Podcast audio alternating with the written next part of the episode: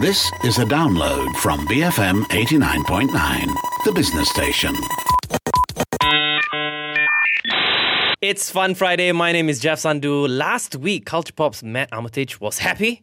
It was the first week of the year, and his mince pie sugar rush had sustained him into the new year. Good stuff, though. Should have more of that. This week, he wants to get serious, and he tells the tech industry what we expect of it in 2018. So it's time to Matt explain. Matt, any connections between today's show and CES in Las Vegas? Hey Jeff, good morning. Um, yes and no. I'm I'm not going to talk about CES because we're going to talk about it more in uh, in Geek, so I'm not going to uh, spoil that. But I do have some important things to say to Silicon Valley. Today's show is a manifesto. It's a clarion call. It may be the most important broadcast that you will hear this year. I want to invite the technology industry to rise to our challenge and show off its best side. It's time for the world's best and brightest to use their brains and their ingenuity to solve problems in our lives that have persisted for millennia. They may have to halt their pursuit of deep space and deep ocean, or cast aside their bezels and their artificial intelligence to give us the solutions we truly deserve. Today, I want to talk to you about the things that technology forgot to fix, the things that got left behind, the things that no one thought we needed. To Silicon Valley, the billionaires, the visionaries, I ask you, help us make 2018 a trivial year. Well, that was anticlimax, Matt. Well, don't think of it as an anticlimax. Think of it as getting the details right. You know, going back and fixing the things that we missed. Um, technology is a wonderful thing, but we tend to leap ahead in these great big jumps, and you have to wonder who is left behind to to fix the things that get overlooked. You know, the things that won't make the the headlines. Uh, I can give you an example. One of the failed or not yet realized crowdfunding campaigns I invested in was for magnetic shoes, uh, because shoes haven't really changed a lot in hundreds of years. Uh, yes, Reebok brought in a NASA scientist to look at energy return in its shoes, but you have to wonder if that was for the headlines as it was as much as it was for the usefulness. But does it matter? Well, no, and that's kind of my point. By and large, our shoes are still an upper, a sole, and some laces, and they've been like that for a really, really, really long time. Yes, science has played with the materials we use to make them. Soles are no longer made of leather, and they're not hammered in with nails anymore, thank God. Yeah. Because even when I was a kid, adults would complain that the nails had come through and were hurting mm. their feet. So, you know, it's really not that long ago. So, when I invested in the magnetic shoes, which are essentially an upper that floats above the sole on a cushion of magnetically charged air, I was interested because they offered a truly different way of looking at shoes and maybe a different way of walking. I wanted to see if this would be, you know, their evolution or whether it was just going to be a gimmick. Turns out it was actually basically just a pipe dream for a group of developers who really didn't understand what they were getting into because they still don't exist. Hmm. So, who made you king of all that is trivial? Good question. Of course, nobody. Uh, which is why I crowdsourced today's show to find out what real and actual people would like science to solve. And I have to say, I was pretty pleased with the results, although I did have to explain the idea a bit more fully to a couple of people who wanted intergalactic whiz bangs. Gray, your teleportation device. That means you. Yes, we all want a teleporter, but the small matter of matter has to be resolved first. All right. So, where do we start?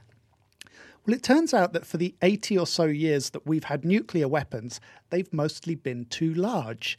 This request comes not from my own Facebook feed, but from a Mr. DJ Trump. Uh, he has decided that the world needs a more usable nuclear weapon, and as he has access to his own military development labs, he's jolly well going to make them. Uh, of course, during the communist era, the uh, USSR was supposed to have developed suitcase bombs. Uh, these were basically mini nukes that could be hand carried and easily deployed behind enemy lines in hmm. cities. Some were also rumored to have disappeared after the fall of the USSR, but I'm sure they're being well cared for somewhere or other. Hmm. A- And DJT? Well, it turns out that the US's nuclear arsenal, as well as being very old, is also extremely powerful.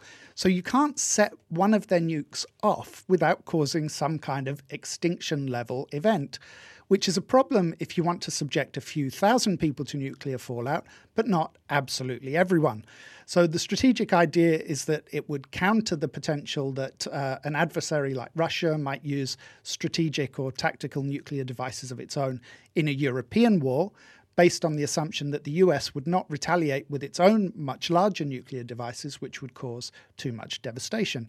Of course, whether or not you would want DJT to have access to usable nuclear weapons depends on where you sit on the political and insanity spectra. Anyone else offer you useful suggestions? Yes, I'm not convinced about the usefulness of all of them, but lots of suggestions. So, uh, Chris suggested some kind of smart mixer taps that predetermine the temperature of the water coming out. Well, it turns out, Chris, that that technology already exists. Uh, in fact, a bunch of companies were showing off this kind of tech at CES this year. Uh, they've even taken it a step further into the world of voice technology so that you can ask Alexa to turn on the water and it will be at the exact temperature that you request. Um, something that you can buy now is a swish and stylish device called Nomos by a company called uh, Fima Carlo Frattini, which does exactly that. It has a little display pad and you key in the desired temperature Wow. and the tap mixes hot and cold water to that effect. I am surprised that these haven't become a lot more common, Yeah. to be perfectly honest. Um, but maybe it's voice control and singing to your shower that's going to be the uh, killer feature. Yeah. Uh, let's stick with the body, shall we? Well, yes, sort of. Anyway, um, Ronnie wants an app that automatically opens closed eyes in photos. Ah. Right, exactly. Um, we've all been there, um, especially anybody that tries to take a photo of me. Um, you know, you take the group photo, and there's always one person who's mid blink or they've got their eyes screwed shut in case you're going to use the flash. If you're lucky, you check the photo while you're there, you see the mistake, and you retake it. But most often, it's really only later on it's when you want to upload it to somewhere and you realize that George and Georgina have ruined your photo for the umpteenth time with their stupid squinty eyes. Ouch. Now, there is a fix in software like Adobe Photoshop that can analyze previous photos, where, for example, you've jammed George's eyes open with your fingers, and AI will match the data to the damaged photo and repair it. But that's not really a quick fix. Hmm. That's a fix that you can do if you're an art director creating the cover for Italian Vogue. uh, as far as I'm aware, there aren't any apps that do this yet, although Google has filed a patent that would allow its Photos app to do something very similar. Um, but I don't think that's actually with us yet. So come on, Google, make Ronnie happy and stop us unfriending George and Georgina and their squinty, squinty eyes. Well, we've got time for one more before we hit the break. Okay, the thing about asking people for specific fixes for trivial things is that you get trivial things. You know, most of us are not Elon Musk. Our lives are very much trivial. Mm. But these trivial, these little things are what makes life bearable. And for Wen Shen, it's actually something that should be really easy to fix. Now, you're really building the anticipation with this one here. I'm trying. Okay. Um, cast your mind back to the past when life was sepia tinged and no one had heard of photo filters. Okay. Remember a time when TV shows were weekly, when you Oh, had yeah. to wait 167 mind numbing hours to find out what was going to happen to Wow. Sookie Stackhouse. Yeah, I know. Uh, well, back in those days when our streets were full of gunfighting cowboys and orphan steeds, it made sense to have a little recap of the previous episodes and a nice long intro sequence to your favorite show. Yeah. In the world of, uh, in the age of Netflix, rather, not so much. You've plumped up the cushions on the sofa, you've filled a cooler with sodas and potato chips. If that cushion hit a commode, you wouldn't be moving for the next 10 hours. So why do you have to sit through an intro sequence mm. and or a recap as one episode spills into the next? Yes, you can scroll it, but for example, the only way to speed through anything on my Apple TV remote is to actually sit on it, which activates some function that only my butt cheeks seem to be able to uh, to get to. Netflix already cuts the full credits and the end sequence until the final episodes. So why not just do the same with the inf- with the intros? Come on, Netflix, make Wen Shen happy. It's such a tiny little fix. Huh. Actually, I thought like you know they already did the intro. Uh, you could actually skip the entire intro uh, of the TV series. For Stranger Things, it, I I had the option. For Narcos, I had the option as well. Oh, really? Maybe you it's could just on- I think it's it's, the Net- original. Netflix, yeah, own shows, yeah. the original productions of Netflix. You can skip the intro. You Get rid can- of all of them. Get rid. Yeah, do it for all of it. Because I, I, well, I got a love hate relationship with that though. Because for like Stranger Things and, and Narcos, I, I, I leave it on because you know the intro. But you don't the, need it's, to see it eight Oh, but it's- times in a row. I, I don't need to see it. I enjoy the music in it, and like I think that's my emotional connection with just this intro. And Pause it and play it in Spotify. we'll go for a short break, and uh, we'll return in just a moment. BFM eighty nine point nine. Be firmly motivated. BFM 89.9. And we're back. My name is Jeff Sandhu. And before the break, Matt got truly trivial, requesting fixes for Netflix intros for all kinds of uh, uh, shows that's on Netflix, uh, heated mixer taps, and smaller and more usable nuclear weapons. Just that's the scale we're talking about here. Yeah, uh, not sure. You know, not very sure about that. yeah, it's a pretty one, broad range. Very, Yes. very Mixer broad. taps and nuclear weapons. Yeah. Never mentioned it in the same sentence before. Anyway, Actually, how about a nuclear weapon with mixer taps? Uh, It could be too, like, or you could have a mixer tap that mixes Nuclear nuclear, heating. Yeah, heater. yeah, Yeah. yeah. All right, we're getting somewhere now. Matt, you mentioned about heavy bags and power consumption. Uh, did those come up on your tip sheets? Batteries, batteries, batteries. Oh, when I asked people to contribute to today, I got a lot of batteries. Um, but the first person to claim ownership of the batteries was Oman. So we continue to load up with things that are very hungry for power. Um, maybe this one isn't so trivial. Maybe this is, you know, a bit more kind of essential. Yeah. Um, we are making some incredible desi- uh, devices, but we're consistently let down by the things that power them. I know there isn't a quick and easy solution for this one. I know we're already pushing the limits of the battery technologies that we already have. You know, we talk about how amazing it is that bezels are falling off the screens of our phones. But it's less cool when you have an umbilical cord dangling in front of your groin because your five thousand dollar smartphone can't live without being tethered, uh, tethered to a, an Li-ion brick in your other pocket. So this year, I want all of the phone and computer and electric car designers to stop what they're doing and sort out batteries. Yeah. I don't care how you do it. Ultra efficient solar panels, salt water conversion. You can run them directly from our hearts Yeah. if you want. It doesn't matter. Do what it takes and get it sorted. Otherwise, you know, we're just buying fancy paperweights. So I implore you, do it for me, do it for Erman, do it for the world. Wow, it's a week of really great speeches. I mean, we've had one from Oprah, and you know, I, mm, and, And, two that's it. from yeah. me. In- well, I, Fine, okay. I mean, I wouldn't have put myself in Oprah's league to begin with, but hey, throw that in my face. so any uh, well, uh, did anyone say shoelaces, Matt? Yes, Tanner and Kay would like to have their shoelaces sorted. Uh, I mentioned shoes at the start with the magnetic shoes. Laces work pretty well. They have done for, I don't know, probably hundreds of years, maybe even longer than that. Hmm. But are they the best solution? Like belts on your trousers, not really. Hmm, um, hmm.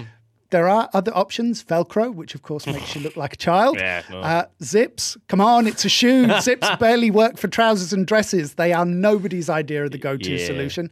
Uh, slip ons, yes, they have their uses, but you know, they're not really Mm. elegant. So come on, engineer people, you know, you can send spaceships to Mars. Think about it. Picture the future. Elon Musk exits his shuttle, he takes his first steps on the red planet. There's no way he's going to ruin that moment by bending down and trying to fumble through his spacesuit with the laces on his boot. Even worse, he might not notice. He trips and he flies off in orbit towards the sun. Come on, science. Are you trying to ruin Elon's dream? Sort it out, please. Mm. Fixing a lot of these examples seems quite obvious, Matt. What about the things that have been overlooked?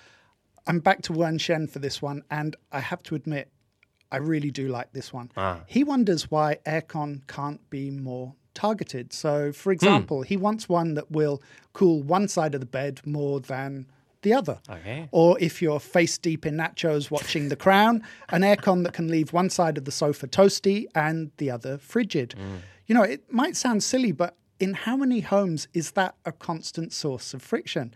One partner says, oh, it's too hot, the other says it's too cold. I know it happens in my mm. house all the time. I even have a little portable AC unit by the side of my bed that gives me a little frost boost so that I can keep the overall temperature warmer for my other half. So I think we'll probably be doing a, a bit of a special on mm. cooling tech in the next few months. So mm-hmm. Aircon makers, you've still got time to make us happy and help us to create these microclimates. Right. We haven't heard anything about social media so far. Does anyone have any fixes for the communicators? This one's from Ian. Uh, he wants to know what on earth is going through the minds of Facebook and Google's uh, user experience Yeah. developers. And yeah, exactly. I have to agree with him. it does. on? What's going on? It feels like we're going backwards. you know, the the early versions of these services they were not very user friendly. We know that you had to search around to find stuff, and there really was quite a steep learning curve. But now, because all these services are adding so much functionality, that bloat is Yeah. killing the user experiences. Um, for example, I'm the administrator for my company's Google Suite stuff. I have to Google how to find and use stuff in Google's admin panel. I'm not joking. Yeah. Um, I've never figured out how to get all the mobile permissions synced. That just seems to be impossible. Um, or Instagram. Why can I only see direct mail items in Instagram from the feed page? Wouldn't it make more sense for it to be on my homepage where all of my pictures are stored? Why, when I'm looking at somebody else's pictures? Doesn't make a lot of sense. Nobody knows how to use No. Snapchat. No, I don't know. No, exactly. Um, Twitter seems to be the only one jogging the trend, although why we need longer tweets is anybody's guess. But even the humble Facebook, making a Facebook post is more post doc Yeah. these days. You know, have you seen all the options now? If you want to tell someone you've been reading or watching something, you have to jog past half a million emojis in tabs to actually find this stuff. So come on, less time spent on scraping our browser history, more usability, please. Mm. So, what are you going to round off today with then? I've got a couple of real doozies to finish off uh, today. Uh, Simon wants to see washing machines that self adjust according to how heavy the load is. That could reduce the wash time, the spin cycle, it would use less water and detergent, all that kind of stuff, so use less power. Washing machines are great, but they're not really what you call intuitive to use. Um, you still have to pour in all those liquids and powders. Obviously, it's a lot better than the old way of doing everything by hand. But I don't think washing machines have really kept pace with technology. They, hmm. you know, they're not really looking to the future. And I'm not a spin cycle engineer, but I don't think that analyzing the weight and adjusting programs automatically would really be that big an ask. So go on, Hotpoint, lather us up. I have no idea where we're heading after washing machines. Well, I'm going to end today with an ask from BFM alumnus Johan and Sen. Yes, so he kindly posted. Um, Joe and I had a bit of a, a back and forth on this one because I think our visions of how it might work are slightly different. Joe is tired of stamps being so stampy. And, you know, I have to agree with him. Um, think about how easy it is to track people, even when we don't want to be tracked. All kinds of our devices give off location signals via GPS or Wi Fi or RFID and all kinds of other types of signal. But when you post a letter or send a parcel, it enters this kind of black hole of semi existence the second you drop it through the slot. Hmm. But why? Hmm. You know, even when you send something via a courier or by registered post, it only flashes up intermittently when somebody physically scans a barcode. So, you think there's a better way? Well, there does have to be a better way. Um, that's the way we, we've been sending posts since postal services were invented. And like I said, Joe and I have different opinions on how to go about this. Joe thinks we should replace or enhance stamps with some kind of GPS device. So that way, every package would switch on at frequent intervals to update its status. I'm not sure that's possible given the power requirements for the the uh, GPS transmitters. I don't think we really want to think about battery powered mm, stamps at this mm. point, especially you know for the price of a 60 cent stamp Yeah. GPS transmitter it might not quite work. But as most postal infrastructure is actually fixed, I wondered if some form of RFID sensor on the package would be mm. possible. Then, at numerous points throughout the postal change and all the way up to delivery, there would be RFID scanners logging the packages, and those scanners would then upload the data back to the tracking site. So you'd get almost real time updates on where your parcel is. I'm sure that somebody has got to have something like this in development. Um, if you do know of something like this, drop us a line on Facebook or Twitter uh, at BFM Radio because I really would like to know more about stamps. How much hope is there that anyone is actually listening? No, very little. As I said, um, these things are very trivial. Um, life functions pretty well without most of these things being improved or solved.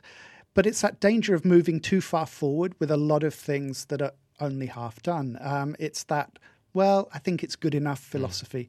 So many of our other technologies are so far beyond good enough that it's really hard to accept Yeah. that good enough kind of mantra anymore. It's almost as though somebody is saying, well, it's good enough for you. Yeah. It might not be hmm. for me, but hmm. it's good enough for you. And it isn't. Um, if I or our listeners can dream it better, then it isn't good enough. And I know these are first world problems. That said, I would love to see some of the solutions to these being presented at CES next year.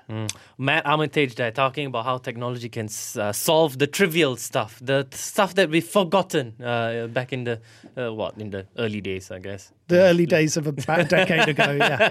it's, it's actually still very new. It's, Yeah, it's no, it's all very far. new. Yeah. Mm. but but that's the point. We we move so far away from these things so quickly, and people forget to go back and kind of fine tune the details. Or maybe there is a reason to forget some of those stuff, huh? We never know. Well, we'll find out after the break, won't we? BFM 89.9. Thank you for listening to this podcast. To find more great interviews, go to bfm.my or find us on iTunes. BFM 89.9, the business station.